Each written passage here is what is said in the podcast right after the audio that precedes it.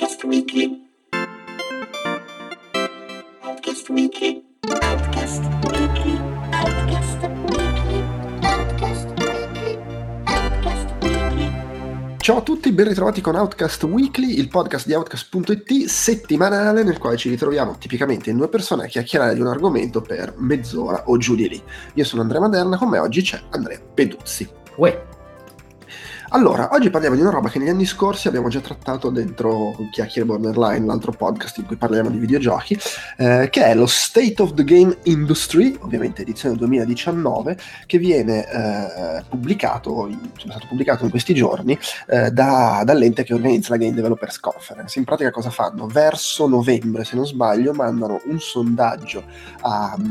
Non ho capito se lo mandano a chi è registrato per andare alla GDC successiva, cioè a novembre l'hanno mandato a chi già si è registrato per andare alla GDC che ci sarà a marzo, o se magari pescano anche da chi c'era quella precedente. Comunque, a gente che va alla GDC con tutta una serie di domande eh, riguardanti il settore, eh, chi sono, cosa fanno, cosa combinano, temi vari eh, legati a- al mondo dei videogiochi eh, a vario livello e poi pubblicano appunto i risultati che sono usciti in questi giorni. E tipicamente ci sono cose, credo, abbastanza interessanti. Per esempio, la prima cosa che viene toccata, tra l'altro poi magari nel, nel, eh, come si dice, nella descrizione del podcast metto il link a, a da dove si può scaricare, anche se per scaricarlo bisogna mettere i dati, per cui insomma vedete un po' voi.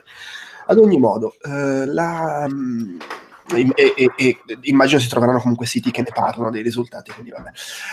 La prima cosa di cui parlano i risultati di questo sondaggio è il fatto è un tema che abbiamo anche trattato abbastanza nei nostri podcast di recente, ovvero quello di quanto, quanto lavorano gli sviluppatori. Eh, c'eri anche tu, tra l'altro, Andrea, quando ne parlavamo. sì, sì, sì, sì, sì. Eh, era molto es- riesploso con il caso di Red Dead Redemption 2 e eh, bisogna dire che, vabbè, poi ovviamente so- è un sondaggio, per cui non è che cioè, è rappresentativo, ma fino a un certo punto, però circa metà della gente dice che eh, in media eh, lavora più di 40 ore a, se- a settimana, quindi di 8 al giorno, eh, però solo il 3% 60 ore.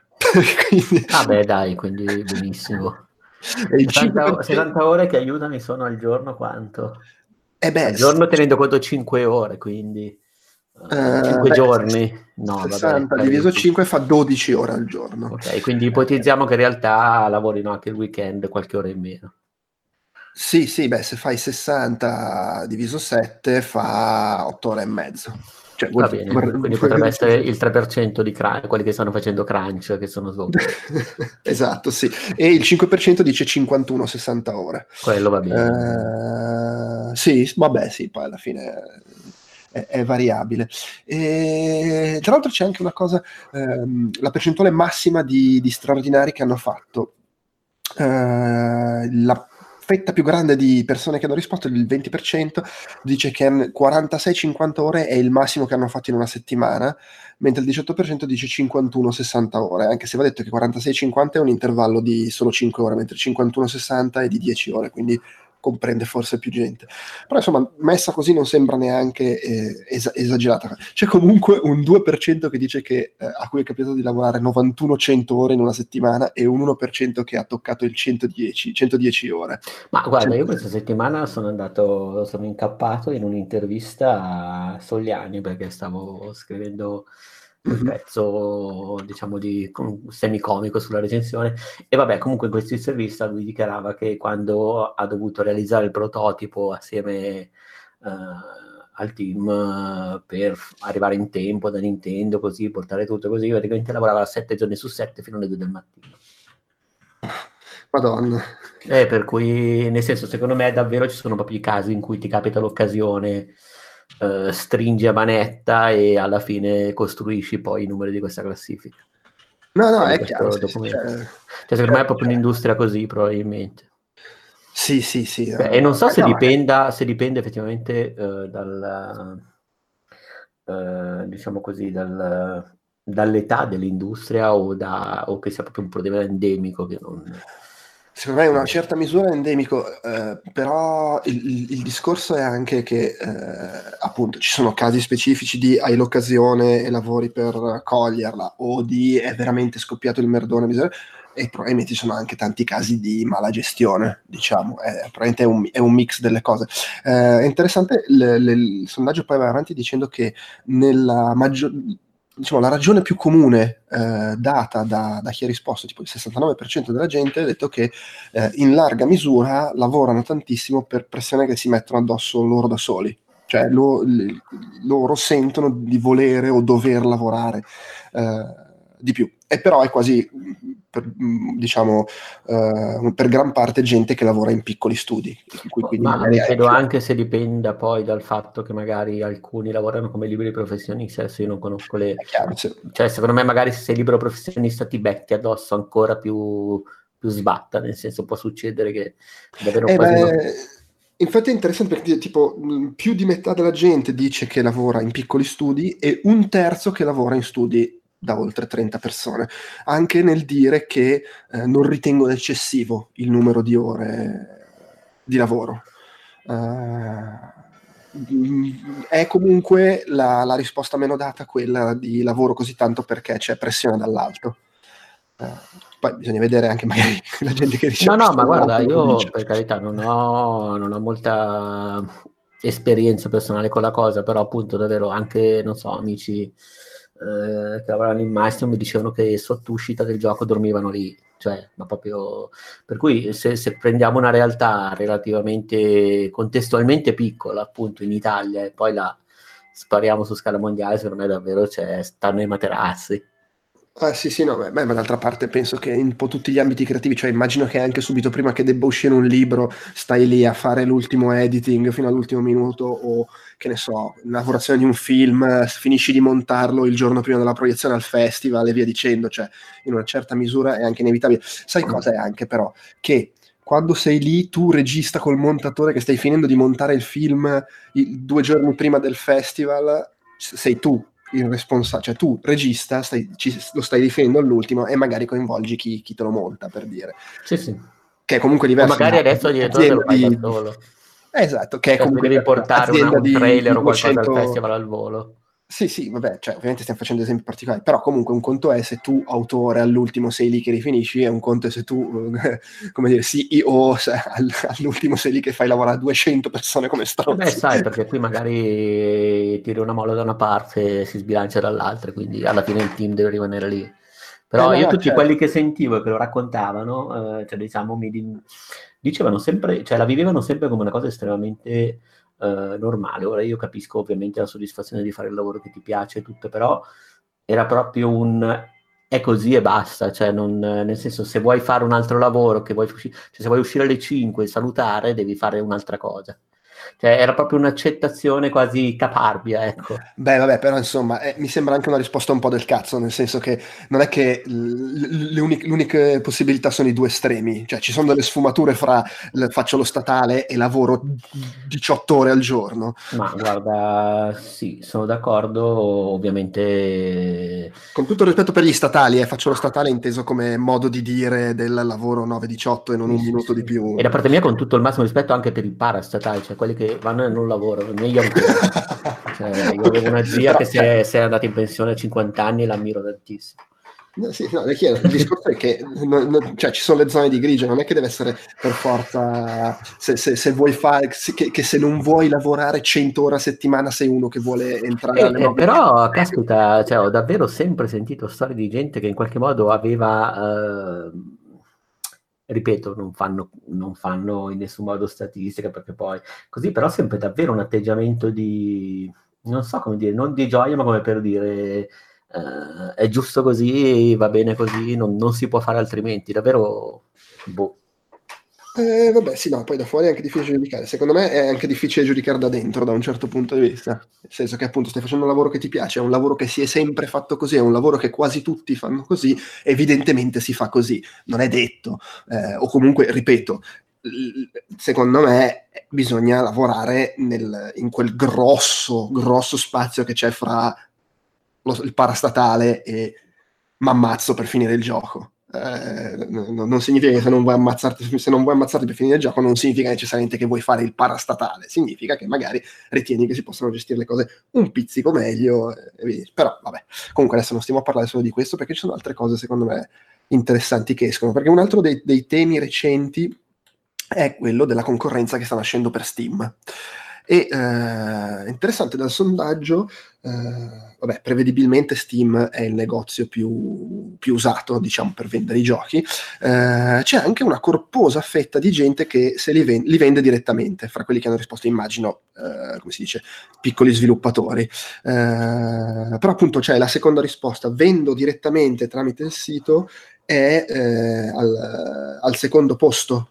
Tutti gli altri negozi, Itch, eh, i negozi dei publisher tipo Origin o Battle.net eh, e ovviamente l'Epic Game Store, vi dicendo, vengono sotto.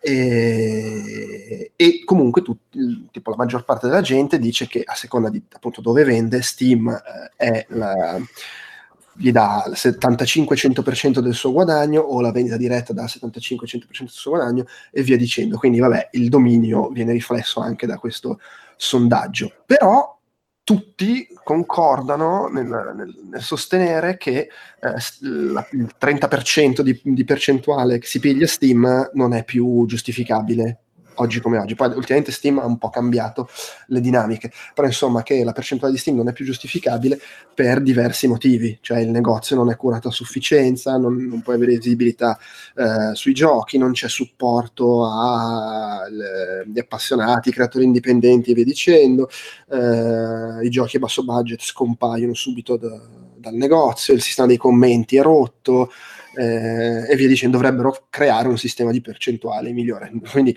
sì, Steam è dominante, però è dominante anche l'opinione che Steam abbia rotto i coglioni, mi sembra di capire. Eh beh sì, mm, immagino che probabilmente qualche anno fa Steam, soprattutto uno sviluppatore molto piccolo, desse anche, non so come dire, facesse tra virgolette con tutti se del caso un, un pochino di marketing eh, sì, adesso sì. probabilmente questa cosa viene meno, sia perché effettivamente Steam, che tra l'altro apro una parentesi di nuovo, uso pochissimo, uh, è effettivamente inflazionato. C'è, c'è, da, c'è, da, dire che tu hai, hai il Mac, per cui insomma... Sì, sì, sì, assolutamente. tu sostanzialmente usi Steam quando io ti do il codice di un gioco da recensire. Sì, no, ne avevo anche un, un, altro paio prima, così però mi sa che non li ho mai aperti. Non, non lo so, devo vedere dopo. Comunque, in effetti, però, diciamo, perce- a livello di, di, percezione è parecchio inflazionata, per cui davvero non è più... è quasi effettivamente una, un'infrastruttura gigantesca che tutto sommato non è più, non è più quasi neanche un, un negozio, non fa quasi più neanche, non so, una selezione, roba del genere. Sì, sì, no, beh, sì, la selezione ha smesso di esserci. Sì, no, ma, ma, neanche... È che nel giro di qualche anno siamo passati da, dagli sviluppatori che si lamentavano per, perché il modo in cui Steam faceva selezione era cretino, tipo uh, Wadgetai Games che non riusciva a mettere i suoi giochi su Steam perché gli dicevano che le avventure grafiche non interessavano a nessuno. Poi hanno aperto Greenlight e tutti i giochi di Wadgetai Games sono andati su Steam. Eh, però cioè, siamo passati da mm, neanche troppi anni fa, cioè, secondo me erano 6-7 anni fa che c'era questa lamentela e adesso siamo alla lamentela opposta, cioè tutto può andare su Steam e affanculo, allora era meglio prima. Vabbè, comunque in generale eh, è alta anche la percentuale di quelli che vendono i giochi direttamente. Tra l'altro... Eh, possono coincidere le due cose, immagino. Sì, beh, ovviamente sì. Eh, quindi, ma, e possono coincidere nel senso, uh, Steam in generale uh, chiede le circostanze di esclusiva magari anche rispetto ad altri store, oppure uno lo può vendere via direttamente su Steam Uh, insomma, sai se, quali sono, diciamo così, le limitazioni allora, o vengono decise caso per caso? Credo che qui c'è il primo sondaggio, la risposta, la domanda è su quali negozi vendi il tuo gioco. E quindi tutti hanno risposto, beh, io lo metto su Steam, su GOG e lo vendo direttamente e lo butto su Origin per dire. e, e, quindi si intersecano. Poi però c'è la domanda da dove arrivano i tuoi guadagni e... Eh, lì ci sono eh, tutta una serie di, di, di, di, percentuali differenti, come dire. E, vabbè, cioè, la, e la maggior parte arriva da, da Steam. Vabbè, quello è abbastanza, abbastanza inevitabile, insomma. Steam e vendite dirette, appunto. Ehm, poi c'è il tema delle, dei sindacati. Unionize, altra cosa molto discussa negli ultimi, negli ultimi anni e negli ultimi tempi. Ed è interessante sta cosa. Uh, son, ci sono due domande. Uh, pensi che chi lavora nei videogiochi dovrebbe formare sindacati, uh, unioni? E il 47% ha detto sì e il 26% ha detto forse. E poi c'è no e non so. Però alla domanda pensi che accadrà si ribalta, cioè la maggior parte del, della gente dice forse, il 21 dice sì e il 24 no. Cioè, metà della gente pensa che debba accadere, altrettanta pensa che mm, non lo so se accadrà, che, che è bello il pessimismo. Eh. E... Sì, sì, stavo guardando per caso se c'era qualcosa di, diciamo, di analogo sul, sul cedimento che invece ha fatto Esvi in proposito del cedimento dei Game per gli italiani che è proprio uscito contemporaneamente a questo mm-hmm. e stavo vedendo che effettivamente anche qui allora fonti di finanziazione fiere dei eventi comunque diciamo la, l'inquadramento in generale dell'industria è un tasto dolente ovviamente di cui risente, si risente anche in Italia eh, vabbè, sì, è abbastanza inevitabile. Tra l'altro sono interessanti anche i commenti, ci sono dei virgolettati di chi ha risposto al sondaggio, perché ovviamente potevi anche mettere dei commenti, e tipo c'è uno che dice le, le, se eh, si fanno i sindacati, le aziende fanno esattamente quello che fa Walmart, che è una catena di negozi americana, quando, eh, quando c'è un, un sindacato, eh, chiudono il negozio dove il sindacato rompe i coglioni e ne aprono un altro, tipo un miglio più in là. E, quindi lo studio chiude e ne facciamo un altro senza sindacato fra le palle, assumendo gente nuova. Bene così. E, sì, in generale comunque commenti sul ah, fatto. Quindi fanno praticamente c'è crumirato anche. Esatto, sì, e c'è, dice, eh, se, se, quello che dicevamo prima, cioè allora un conto è se succede l'avvenimento che ti costringe a fare crunch, però quello che non dovrebbe succedere è la gente costretta a lavorare numeri insani di ore e a rovinarsi la vita perché il management non sa gestire, non sa gestire le cose, eh, che poi è il motivo per cui un sacco di gente poi dopo un po' di anni molla questo, questo Beh, ma sai, è anche una questione che se tu a un certo punto ti avvicini o magari sei dentro questa catena, la stai vivendo con entusiasmo e magari vai a lavorare se non stai bene, eh, non so come dire, ti concedi, non so, stai sempre a 90, ecco, diciamo così. Però a quel punto tu crei dei presupposti e alla fine poi si aspettano tutti che lo standard sia quello del 110%. No, no, eh, certo, sì. Eh, cioè, che... cioè, a un certo punto devi anche creare delle strutture per impedire alla gente di fare troppo, pure se vuole, non so come dire. No, no, infatti sì, c'è, c'è anche uno che dice, c'è, appunto, c'è troppa offerta, troppa gente vuole entrare nel settore, eh, se eh, la gente va, nei, si unisce ai sindacati, vengono mandati a cagare e viene assunta gente che non lo fa. cioè c'è il rischio che succeda questo. E c'è uno che suppongo... Beh, poi è anche una situazione che negli Stati Uniti è particolarmente, ci siamo no, dei precedenti anche diciamo in altri campi. No, sì, sì, beh, è, è, anche più complessa. E poi c'è uno che credo, da come la mette giù, che sia un, insomma, un capo di un qualche studio di sviluppo, magari piccolo, che dice, nei decenni ho visto il crunch, che inizialmente era una roba, eh, un worst case scenario, parte dell'innovazione, eh, diventare qualcosa che ci si aspetta durante lo sviluppo. Eh, e non mi sembra, da, io nel mio ruolo di manager e di proprietario di vedere alcun genere di interesse da parte di chi gestisce eh, studi e publisher AAA eh, per cambiare questa cosa. Quando tu sei un dirigente e puoi ottenere 20 milioni di dollari come bonus eh, perché, cioè, nel senso, quando tu sei un dirigente e hai la possibilità di ottenere 20 milioni di dollari di bonus facendo cosa? Eh, costringendo centinaia di persone a fare crunch, pubblicando il gioco prima che sia pronto e poi licenziando quelli che hanno fatto crunch, evidentemente che c'è qualcosa che non va e secondo me sarebbe il caso che si risolvesse questa cosa anche creando i sindacati. Però è chiaro che queste sono le opinioni di, di, di singoli e bisogna vedere poi come funziona a livello, a livello globale. Tra l'altro tu hai detto giustamente, si parla di americani va anche detto questo, la, diciamo, il 59% di chi ha risposto al sondaggio e quindi pesca fra la gente che va alla GDC è americano, eh, nordamericano, 25% europeo, 7% Asia insomma Sud America, Australia, Nuova Zelanda.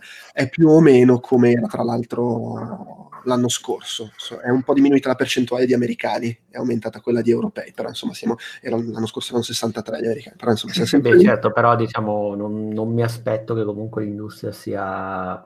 Eh, al di là del caso degli Stati Uniti, che comunque con i sindacati vive da storicamente una situazione particolare, eh, mm-hmm.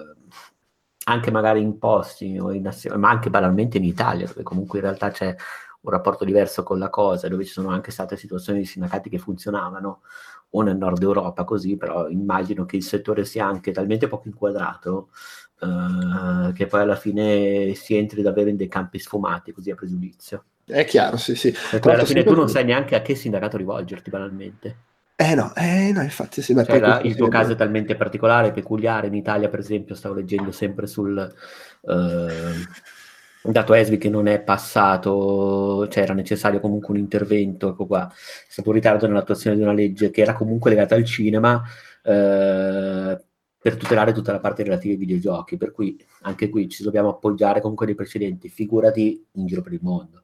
No, chiaro, sì, beh, ma tra l'altro, beh, poi non è che è successo solo in questo settore. Io Ah, sì, sì. lavoro, lavoro da vent'anni nella, nella stampa e eh, la stampa quella un po' ai margini, come quella specializzata nei videogiochi, e io nei miei- nella mia decina scarsa di anni in cui ho lavorato come assunto in ufficio, non avevo, ovviamente, non avevo assolutamente il contratto da giornalista, non ce l'aveva praticamente nessuno, Grafico, Eh, cose così. Gra- grafico pubblicista, eh, cioè, grafico che ovviamente non era il lavoro che facevo.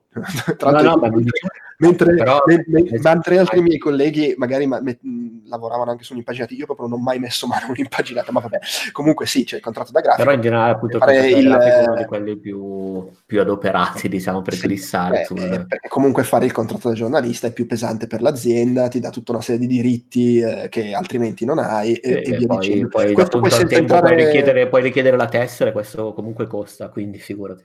Sì, no, ma cioè, questo senza entrare nel merito del... eh, cioè magari è, è effettivamente vero che la- la- è troppo pesante per la maggior parte degli editori il contratto, cioè quello che vuoi, però comunque la situazione è, è- è- è quella e eh, ci sono casi di eh, editori che sono stati costretti a fare il contratto dei giornalisti e poco dopo hanno chiuso.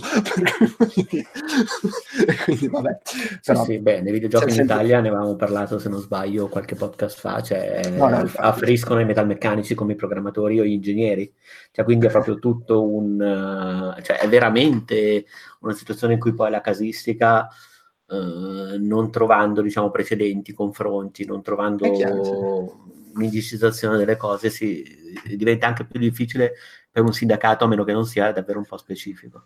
Sì, tra l'altro, cioè, appunto, il- chi sviluppa videogiochi afferisce ai metalmeccanici perché non c'è la, la- la- immagine, il contratto collettivo sviluppatori di videogiochi. No, no, Eh, no, no, no, però per dire, ma- ma, ma anche no, un però per dire- anche un ingegnere un programmatore, via, Eh, ma metalmeccanico. certo. Ma figurati che cioè, anche appunto in settori in cui ci sarebbe il contratto che ti devono dare, non te lo danno lo stesso perché gli conviene dartene un altro, quindi figuriamoci. e, e quindi vabbè. Tra- eh, dicevamo prima eh, le percentuali americani e europei, sempre sotto questo diciamo, aspetto, eh, il 19% de- di chi ha risposto al sondaggio sono donne, 77 eh, uomini e poi ci sono le scelte altro o non voglio rispondere, che più o meno siamo sempre lì, però comunque è un piccolo cambiamento rispetto all'anno- scorso che era 80% uomini e 17% donne. Inoltre, interessante, la stragrande maggioranza di chi ha risposto al sondaggio, cioè oltre il 70%, sviluppa videogiochi da meno di 10 anni. Eh, ci sono piccole percentuali, tipo il 2% più di 30 anni, cioè i veteranissimi, eh, tutte le fasce ci sono 26-30, 21-25, però la stragrande maggioranza della gente lavora nel settore da meno di 10 anni, il che ovviamente è coerente con quello che si diceva prima. Sì, certo, un un settore scoppiano cui- e Eh, sì. vanno in burnout oppure si stufano e dicono "Eh, ma che me lo fa fare? Sì, sì, poi pro- probabilmente dipende, cioè chi rimane nel settore sono quelli che fanno carriera e diventano dirigenti, tendenzialmente. Oddio, ci sarà sicuramente il programmatore veterano che fa ancora il programmatore da, Ah, sì, però 30 secondo me quello del programmatore è già un... eh, non so come dire, potrebbe essere una, una categoria ancora differente, però vai a sapere, non lo so. Mm, mm, mm, mm, mm, Sì, sì, sì, no. Nel senso che comunque il programmatore fa il programmatore magari piuttosto che programmare eh, software aziendali, a meno che non guadagni smaccatamente di più, gli va pure bene magari stare in un ambito che trova più vicino alle proprie passioni. Secondo No, me certo. quelli che si bruciano probabilmente sono quelli che entrano proprio spinti dalla passione e anche diciamo con un'età fisica in cui possono permettersi di, magari non hanno famiglia, non hanno un certo di così, di investire così tanto diciamo sul lavoro e poi però da un certo punto in avanti mh, non ce la fanno più. Sì, ma, ma in realtà probabilmente anche molti, pro- cioè nel senso tu sei un programmatore, hai hai raggiunto una certa età, hai la possibilità di fare una vita decente e guadagnare di più programmando database, secondo me in molti dicono, "Ah, affanculo, Ah, sì, fare-" e poi magari ti sviluppi il tuo video- il videogioco dei, dei tuoi sogni in privato e ci fai pure i soldi. Per cui- Magari compri un bel videogioco e te lo giochi ancora meglio. Anche sì, infatti. Eh, dimensioni delle aziende, e lo spettro è ampissimo. Eh, la maggior parte, cioè le due percentuali più grosse sono 19% e 19%, eh, cioè da un lato il 19% della gente che ha risposto lavora in aziende da oltre 500 persone e altrettanti lavorano da soli. Però poi tutta una serie di percentuali abbastanza simili fra il 7 e il 15% in tutte le altre fasce, da, da 2, 5, 6, 10, 11, 20 fino a 200, 300 e via dicendo. Quindi devo dire, è molto diversificata come, eh, come dimensioni e continua a essere stradominante l'ambito PC, nel senso che il 56% della gente che ha risposto sviluppa su PC. Attenzione, era, una, era scelta multipla, quindi nel senso non è che sviluppano, il 56% della gente sviluppa solo su PC, il 56% della gente sviluppa su PC e magari anche sulle console. eh. Però eh, PC seguito da smartphone, tablet, PlayStation 4, Xbox One eh, e, e via dicendo, che vabbè, insomma, è anche quello che uno si aspetta per le basi Sì, installate. sì, sì, sì, beh, assolutamente. Ecco, sto guardando. Sì, beh, anche per Ecco, le barriere una cosa- d'ingresso, anche per le submission e cose di questo tipo, però appunto, come dicevi prima, in effetti è Un- la risposta un- multipla. quindi. Una cosa interessante però è che eh, le percentuali sono molto, ci sono due domande, l'ultimo gioco che hai sviluppato e il gioco che stai sviluppando ora. Le percentuali sono estremamente simili, raddoppia però quella per Switch. Cioè la gente che sta sviluppando ora per Switch è il doppio rispetto a quella che, sta- che ha sviluppato per Switch. Che vabbè. Beh, sia perché la console è in giro da più tempo, Eh no, infatti sì, sì. da- nel senso che, eh, voglio dire, la, la vendono da un anno e mezzo praticamente, quindi non è, è abbastanza giovane. Ma poi perché in effetti Switch è interessante perché in qualche modo si, secondo me si interseca con eh, tablet e smartphone per certi versi. E poi perché effettivamente sta ospitando tantissimi giochi che sono, che sono indipendenti e che vengono da PC, quindi... No, no, certo, sì. E peraltro, eh, al di là delle, ovviamente, soprattutto se lavori in grosse aziende, non è che per forza lavori sulla piattaforma che ti piace, c'è anche l- la possibilità di dire qual era la piattaforma che ritieni più interessante e il 60% della gente eh, ha detto PC, 45% Switch, 38% PlayStation 4. Quindi comunque Switch piace agli sviluppatori. E l- uno sviluppatore su quattro quasi eh, dice che il suo gioco ha venduto su Switch meglio che sulle altre console. Eh Che beh, certo, se c'è una versione di un gioco, cioè se, se uno è multiproprietario, proprietario di più console, secondo me quella più Switch. Beh, può, può Beh, ma è- ah, io stesso faccio così, ma nel senso è talmente più... Cioè, se stiamo parlando di giochi AAA di un certo tipo così, no, però in quel caso spesso sono esclusive, quindi non, non c'è così. Però per dire un, un gioco di medio livello oppure un indie, ma anche davvero, eh, non so, un Hollow Knight o robe così, veramente te lo giochi su Switch molto più volentieri che su PC oppure che su un'altra console. Cioè, il, il fattore, non so come dire, mentale di poterlo giocare in giro, anche se poi uno non lo fa, è... Comunque, comunque non è così netta in realtà. Allora, a parte che il sondaggio è tra virgolette falsato, nel senso che il 40% delle risposte sono il mio gioco è uscito solo su Switch, e quindi vabbè. Eh, però del, del rimanente, il 24 dice ho venduto più su Switch, il 20 nella media e il 12 dice in realtà ho venduto meno su Switch, per cui sì, ma non così devastante come magari eh, il, il buzz sembra sostenere. Lato realtà virtuale invece eh, Vive continua ad essere la piattaforma la piattaforma preferita. Secondo me questo è un, è un dato molto influenzato dalla scena indie, nel senso che PlayStation VR credo sia, non vorrei sbagliarmi, ma credo sia la piattaforma VR più venduta, eh, però la gran parte degli sviluppatori di- di- di- di giochi in VR sono sviluppatori indie e quindi magari tendono ad essere più su PC e fra Oculus e Vive preferiscono Vive, immagino. Eh, secondo me è un po' quello. Eh, Sì, sì, sì, sì. a, sì. a viziare diciamo questo dato perché immagino che comunque VR abbia, eh, PSVR abbia venduto PSVR no, non è che fastidio Sì, sì, sì, sì, sì. Mm, poi va bene, in effetti molto spesso i giochi che arrivano su PSVR eh, mi dicono essere più, in generale più curati, hanno delle belle esclusive, così tutto quanto mente tanta della roba che arriva su HTC Vive, fonte bellotta, eh, un po' così così, infatti lui dice, caspita, io adesso mi voglio prendere anche PlayStation VR, perché ci sono giochi che effettivamente così curati noi non ce li abbiamo su HTC Vive. Eh no, no, sì, immagino. Eh, tra l'altro, però, interessante, uno su tre, il 34%, ritiene che sarà la realtà, come si dice, oddio, AR, oddio, c'ho il vuoto. La piattaforma, che, la piattaforma che diventerà standard. Sì, sarà la, la realtà aumentata a dominare. Il 19% Ma la, dice la VR, realtà aumentata, veramente? Sì, il 34% sostiene che la, real- la AR, la realtà aumentata, sarà la tecnologia dominante fra 5 anni. La realtà virtuale la sostiene il 19% e il 20% dice che saranno ugualmente popolari. E poi ovviamente ci sono quelli che non conteranno cazzo nessuno dei due e boh, non so, che, non, non- non so cosa dirti. Ma caspita, che strano, è un dato sorprendente per quanto mi riguarda. Eh, ma sai, sai cos'è? È che comunque la realtà aumentata è più vicina concettualmente come oggetto. Sì, no, ma poi soprattutto la realtà virtuale penso che ancora per un po' sarà il catafalco che ti devi mettere in testa, mentre la realtà aumentata tutto sommato è una cosa, di- è anche un, un concetto ampio, cioè anche Pokémon Go è realtà aumentata, Ah, bah, caspita, è vero. eh, per cui secondo me è anche quello. E poi comunque ti basta un visore molto meno ingombrante secondo me per fare realtà aumentata in maniera anche solo dignitosa e quindi è, è- è proprio diverso. Secondo me è anche quella l'ottica come popo- possibile popolarità della piattaforma. Poi fra cinque anni vai a sapere che cosa avremo in testa, per cui vabbè. Eh, interessante, attenzione, eh, la quantità di gente che dice di sta- che il suo prossimo gioco sarà per una piattaforma ancora eh, non, non annunciata.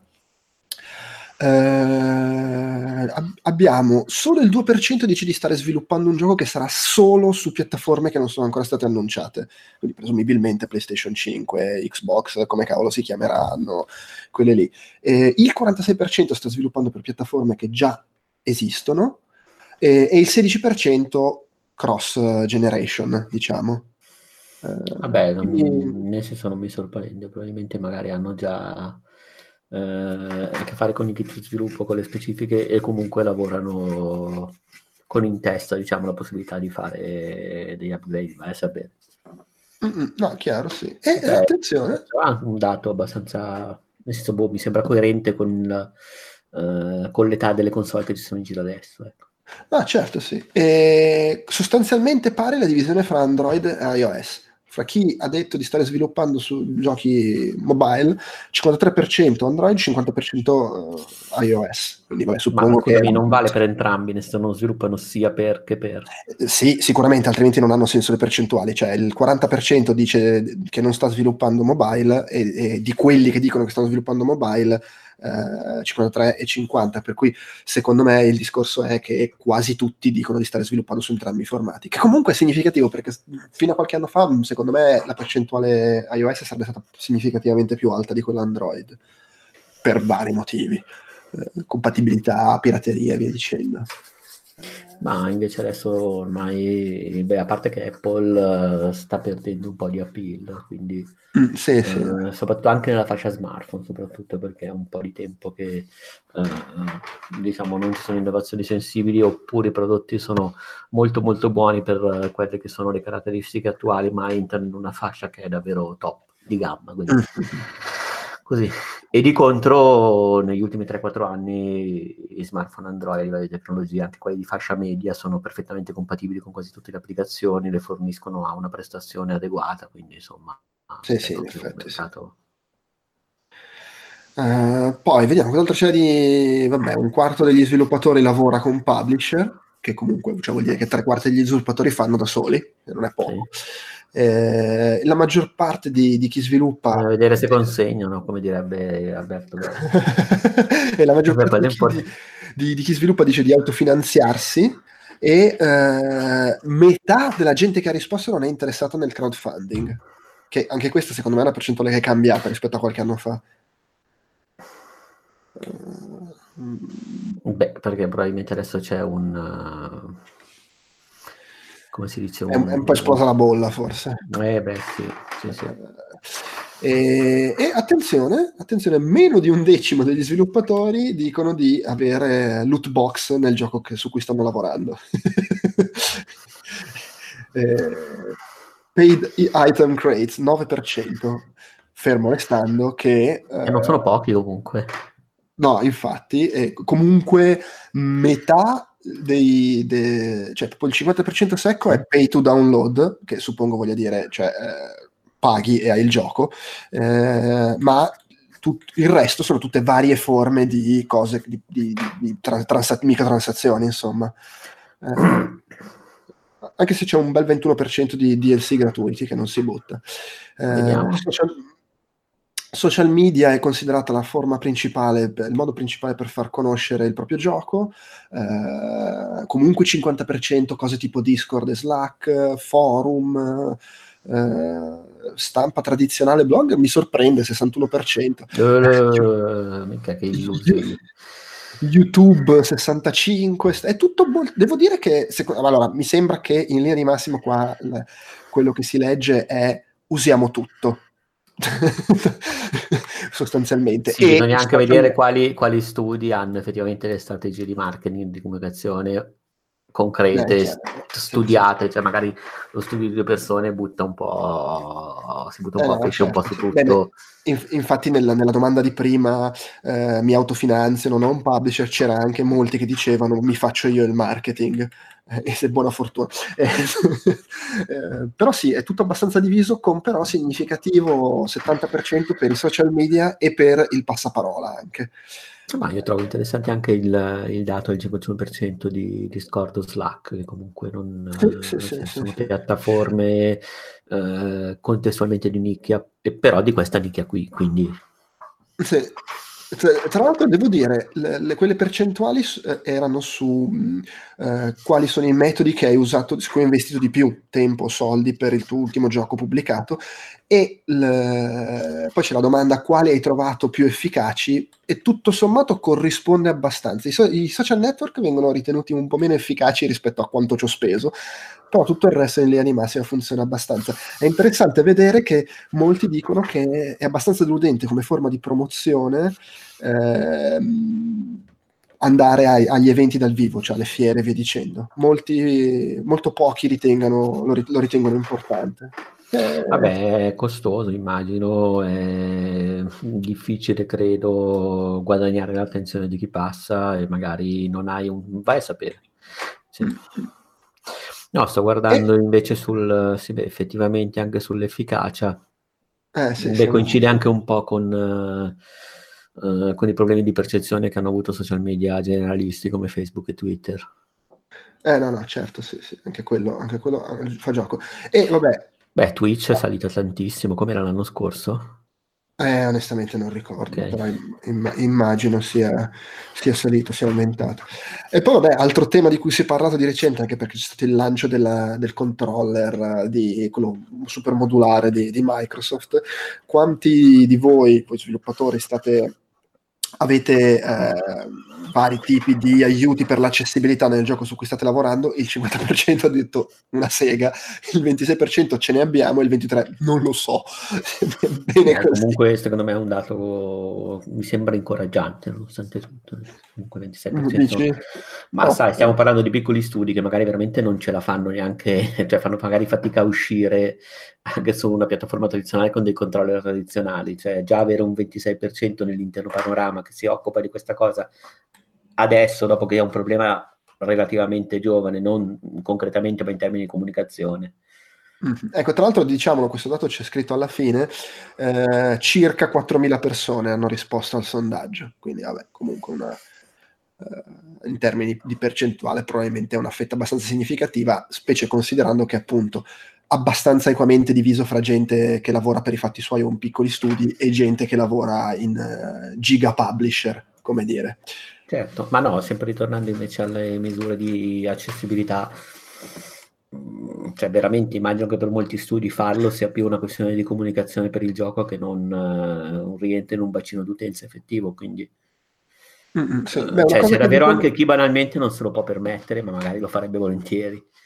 No, no, beh, certo, sì. Beh, comunque molti dicono, cioè, fra chi commenta dicendo quello che stanno facendo, tutti parlano di eh, accorgimenti per chi è daltonico, eh, lavoriamo più sulle forme che sui colori, eh, poi c'è chi dice personalizzabilità dei controlli per adattarli appunto ai controller modulari o anche semplicemente evitare cose tipo devi tenere premuto il pulsante o devi premerlo tante volte velocemente, tutte cose che possono essere difficoltose perché appunto ha eh, diciamo difficoltà. Sì, ma difficoltose anche per, per, per persone che non hanno problemi, anche per me, nel senso... no, beh, perché... Va, va... va bene, eh... ok, beh, più o meno erano queste le informazioni contenute nel, nel sondaggio, nel PDF. Direi che abbiamo fatto la nostra durata standard delle, dell'episodio, per cui secondo me potremmo anche chiudere qua. Magari se eh, ci risulta sufficientemente interessante da, da chiacchierarle e non, em- non, emerge qualche altro argomento più urgente, la prossima settimana potremmo chiacchierare invece del report fatto da Esvi sul settore italiano proprio, che vedo abbastanza anche chiacchierato sui social network in sti giorni. Eh, sì, sì, però sì. Per, per, oggi concluderei qua, visto che abbiamo avuto la fortuna di mia figlia che non si è ancora svegliata durante la registrazione. Non sfiderei il destino. Bravissima, bravissima. Va bene, ciao a tutti e alla prossima settimana con Atlas Weekly. Ciao.